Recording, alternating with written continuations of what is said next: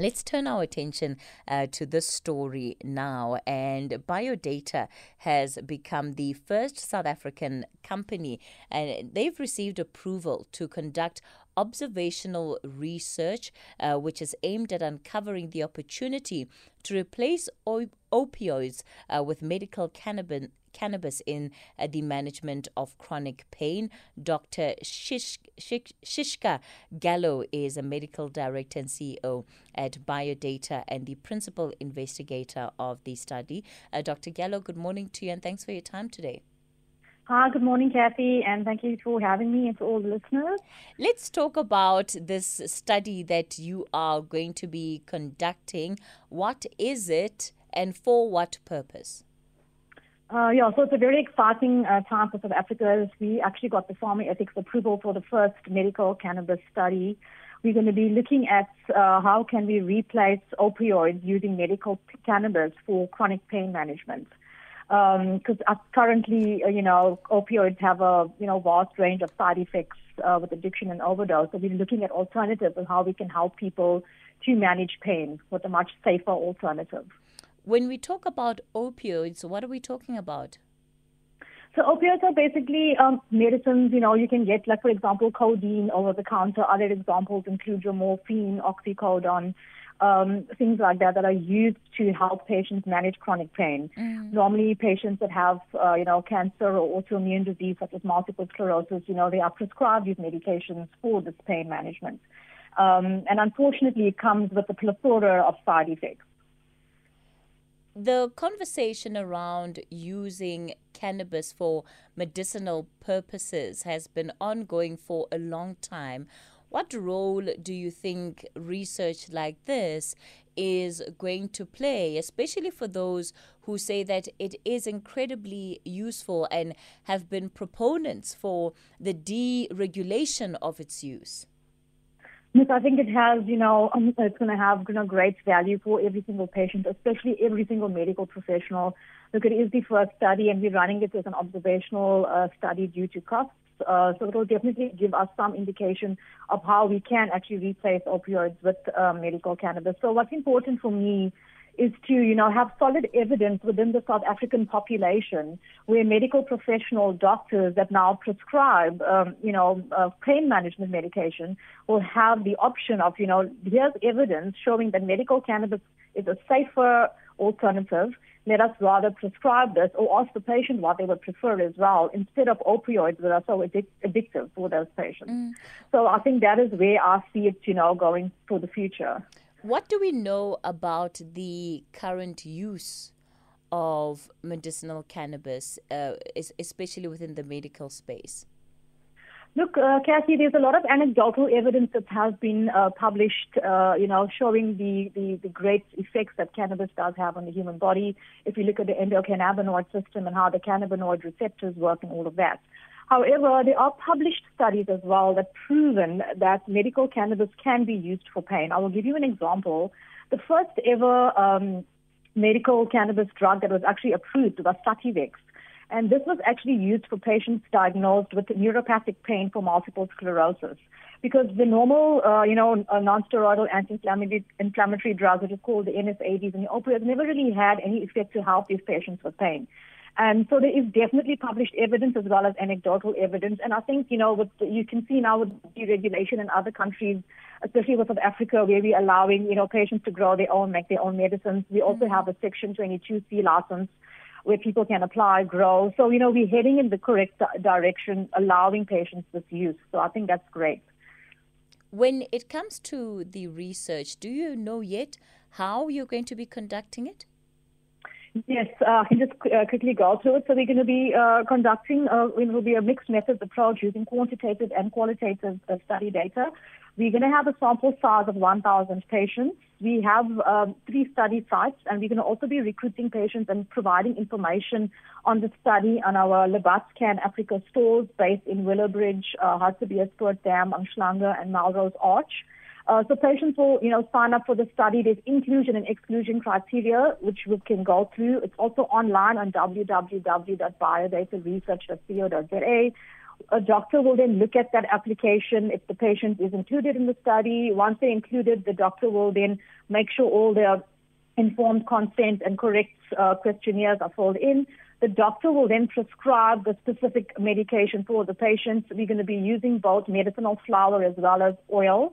Uh, so, you know, based on the patient's preference, the doctor will then discuss it with the patient and then uh, prescribe uh, whichever, you know, oil or flower for that specific pain disorder.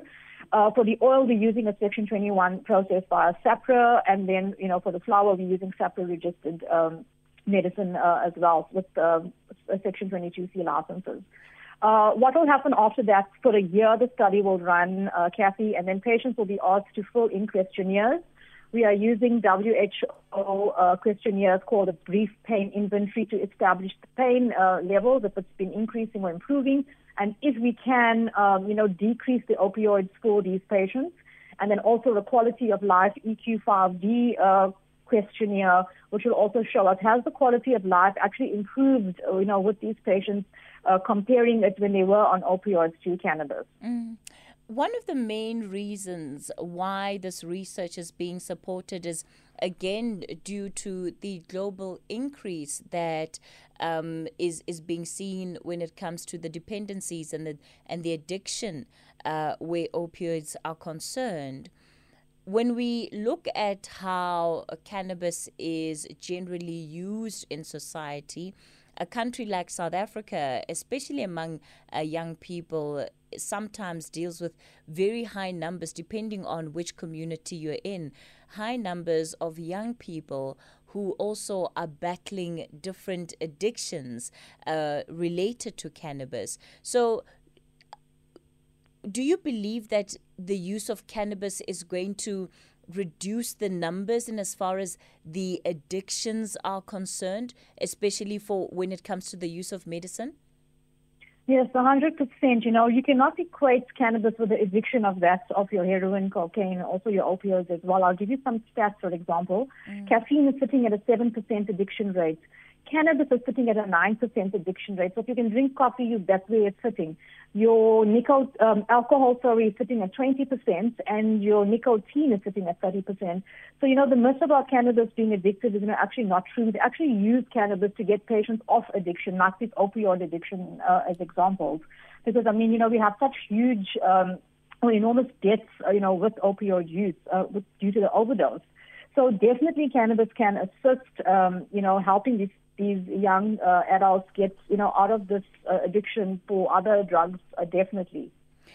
When when when you conduct this research are you also going to be looking at the measures in terms of how much um, how much medicinal cannabis one is being given to treat a particular uh, to treat a particular uh, patient, so that coming out of the re- the research, you'll also have uh, suggested doses. Uh, that because often when people are self treating, that can also be one of the big challenges. Yes, 100% Kathy. Uh, you know, we've looked at a lot of published evidence and we've tried to work out what we think would have been, you know, a great dosage for chronic pain, especially with our cancer patients and autoimmune disease. And obviously the doctor will prescribe based on that. So we'll definitely be monitoring the dosages. Mm. Um, and, you know, as each doctor prescribes, and we're going to be definitely looking at all of that and then taking that data as well at the end to come to a conclusion with regards to dosing. And also with cannabis, you know, very difficult uh, to dose compared to other, um, you know, pharmaceutical medicine because the dose will be dependent on that specific patient's, um, you know, toxin levels, endocannabinoid levels, and all of that. So it's exciting to learn all of that, and we'll definitely be uh, publishing uh, the dosage and what we found in those results as well. I imagine that there, there'll be a lot of pharmaceutical companies that are looking closely at the research because this could open a whole new window of possibility and opportunity. Yes, no, 100%. You know, it's exciting, you know, to, to look at other alternatives and also give patients, you know, options if they want opioids or, or pharmaceutical meds or cannabis or whatever. So I think it's really going to be exciting because, you know, the allopathic medicine definitely has its place. Um, and so does cannabis. So I think everything will fit in as we get, you know, further information, further research is being conducted. I mean, as you know, Kathy, in South Africa, uh, medical cannabis has been used, you know, for centuries in the traditional uh, doctors, you know, for the traditional doctors in our traditional, um, you know, areas in Pondo all of areas, you know, where we've been using it as a tea or to steam. So the evidence is there that it definitely does assist. You know, now we're just bringing it more, you know, according to SAHPRA regulations out into the market where we have specific dosing and specific regulations regarding the safety of that specific medicine that's dosed for each patient. We're going to continue the conversation with uh, Dr. Shiksha Gallow, who is a medical director and CEO at Biodata and is the principal investigator of the study. We'll be looking at then uh, some of the ethical requirements when it comes to conducting research of this nature. Here, there, and everywhere. SAFM 106.6 FM in Bloemfontein. We continue the conversation on the talking point, and we're looking at new research that is going to be undertaken, particularly looking at medical cannabis as a potential replacement for oil. Oh, okay. My tongue is just like not not playing along right now. Opioids, um, uh, in, in, when it comes to the treatment of chronic pain. Dr. Shiksha, Shiksha Gallow is with us this morning and having this conversation with us, and she's the principal investigator of the study. Dr. Gallow, let's talk about the question of ethics and what is governing that space in terms of the approach of this research. So, um, as I mentioned earlier, uh, Kathy, we are doing an observational uh, study. So, when we're doing an observational study, you have to still get ethics approval. So, we've uh, applied with Pharma Ethics, which is the body also that governs, you know, ethics in South Africa for any uh, human clinical trial that you are conducting. And um, you know, it's important that you know when we we are, when we are granted our um, pharma ethics took, took us at least a year, you know, to write up the protocols and make sure we get all the correct documentation, the doctors in place, the sites in place, and it has to comply with the guidelines for good um, GCP, which is good clinical practice, you know, to conduct clinical trials in human participants.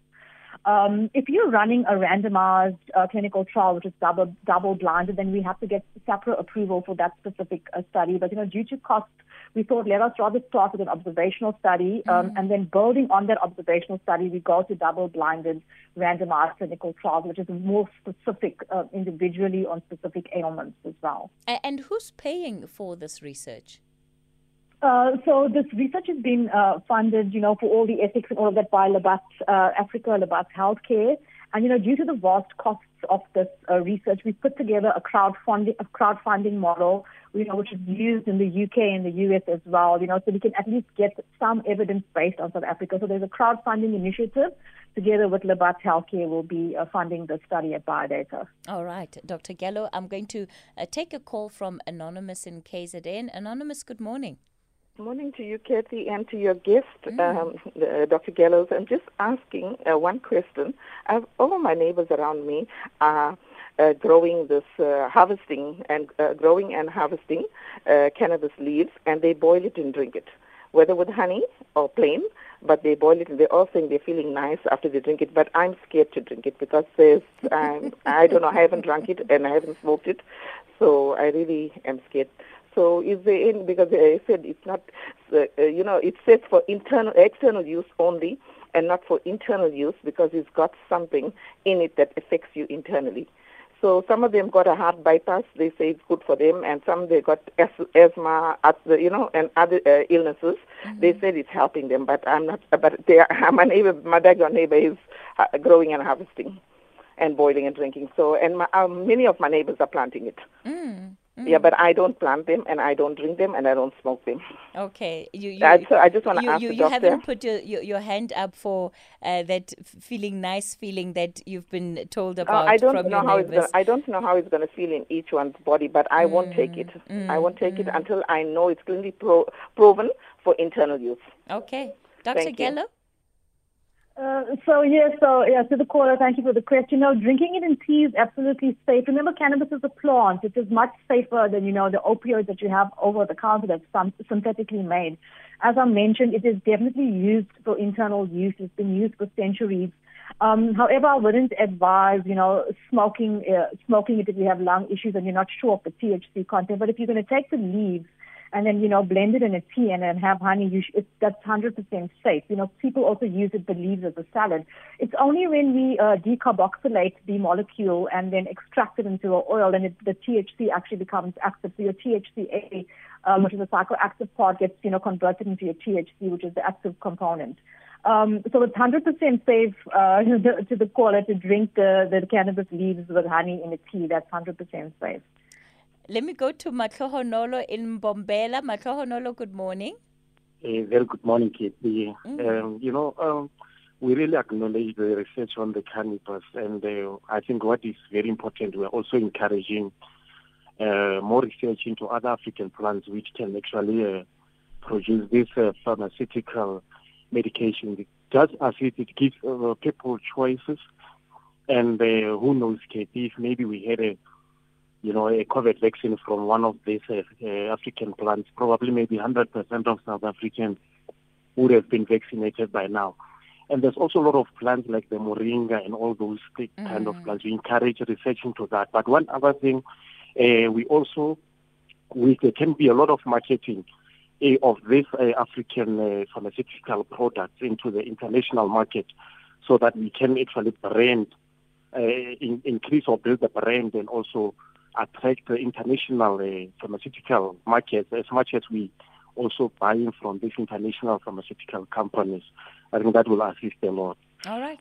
All right, Matlohonolo, thanks for that contribution. I'll get uh, Dr. Gallow to also weigh in in a moment. Let me uh, quickly take this call from Scully. You're calling us from Durban. Hello, Scully. Hi, Kathy. Thank you for taking my call to Lebo on you, and thank you for the gift. Kathy, I thank you for the gift. I just can't get your name in my tongue, man. Um, and I, I, really appreciate and, and, and thank her for, for doing what she's doing. That this is long overdue. A thorough investigation about cannabis because cannabis has been cannabis has been used for centuries, you know, by the Chinese, by the by the by the Eastern countries, and and it, it, it's used for, for, for, for many purposes, you know, medicinal purposes. And we only getting to know about it now, you know, a few years. And uh, um, I just wanted to thank the doctor for, for really digging into it. All right, Scully. Thanks, thanks for calling in and for sharing that view. Uh, Dr. Gallow, don't know if you want to weigh in on what our callers have had to say. Uh, thank you so much, uh, you know, for the good comments. Uh, just to go to the previous caller, you know, uh, it's, it's you know, it's, he's very, you know, correct, and you know, we've been using it for centuries. You know, in India, it has been used. You know, uh, today is Diwali as well for the Indian population, where Lord Shiva used to use it to, to reach meditation, a Chinese medica- uh, meditation um, medication as well. And then in South Africa, as a traditional uh, medicines with our causes uh, as well, you know, used. So it's definitely will help us in the economy as well. Besides being used as a medicine, we can make it very inclusive, Kathy, where we can include, you know, farmers as well, who are also the traditional mm-hmm. doctors that have this knowledge. Try to uplift, and you know, I like to call it uh, wealth creation and not poverty. Where we look at how we can use cannabis, which is proudly for the African as well. You know, we have this, we have the great climate, the topography, and everything that we need. Uh, we don't need to go put uh, fake lights on all that. We have the beautiful sunshine. You know, so how can we make it more inclusive and help it uh, help us to create wealth in our beautiful country to uplift our economy and having medicine that's actually so great that we can use, you know, for ourselves and the rest of the world as well. So yeah, that is what I would like to add from the listeners. What you're saying is very important in terms of the already existing knowledge around the use of cannabis, including when it comes to the treatment of uh, chronic pain, but perhaps that is done by traditional healers. Is there any way that you are going to be looking at some of what they may provide, even as anecdotal evidence, to uh, also inform part of the research that you're, you're conducting? Yes, 100%. Um, Kathy, I'm also an um, African traditional doctor as well. I'm also trained, you know, under a shaman and try to understand, you know, the other side of medicine, not, not just the Western side of medicine, but the Eastern side of medicine. I'm also the Ayurvedic doctor as well. So combining this great um, insight that these traditional doctors have, I'm definitely, you know, communicating with them, gaining more information, and you know, we would love to run more, uh, like uh, the previous speaker um, lady spoke about, you know, cannabis leaves, just juicing it. I mean, that alone gives such great benefits just from the leaves itself. Every single part of the plant has such great benefits, even the roots, which we found can help with regeneration um, of, you know, osteoporosis or any issues that bone issues that patients have. So I am definitely already have started that process of, you know, working with the traditional doctors. Uh, there's the ANHA body as well as a um, ethnomedicine body that I've been working with and the traditional doctors in the cannabis industry as well as the Khoisan who are also very um, you know, knowledgeable about medical cannabis as well. So I've definitely been including, as I said, I wanted to be inclusive, as well as our great Pondoland people in the Eastern Cape who have been growing growing this for years and using mm. it as a medicine. Mm. So I'm definitely looking at a very inclusive approach. All right, fantastic. Uh, Dr. Gallow will wait to hear what the outcome of this survey is going to be, at least in the next 12 months. You said it's going to take 12 months to complete, hey? Yeah, we're looking at a one-year period. If we need to go over, it depends if we can actually recruit the 1,000 patients and keep them on. You know, um, mm. so it's, uh, everything will be dependent on, on how things go. But we've applied for a, a one year and a, a limit of 1,000 uh, recruitment of 1,000 patients as a sample size. All right, let's leave it there for this morning. Uh, Dr. Shishka Gallow, Medical Director and CEO at BioData. It's 11 o'clock, and Musa has your latest update.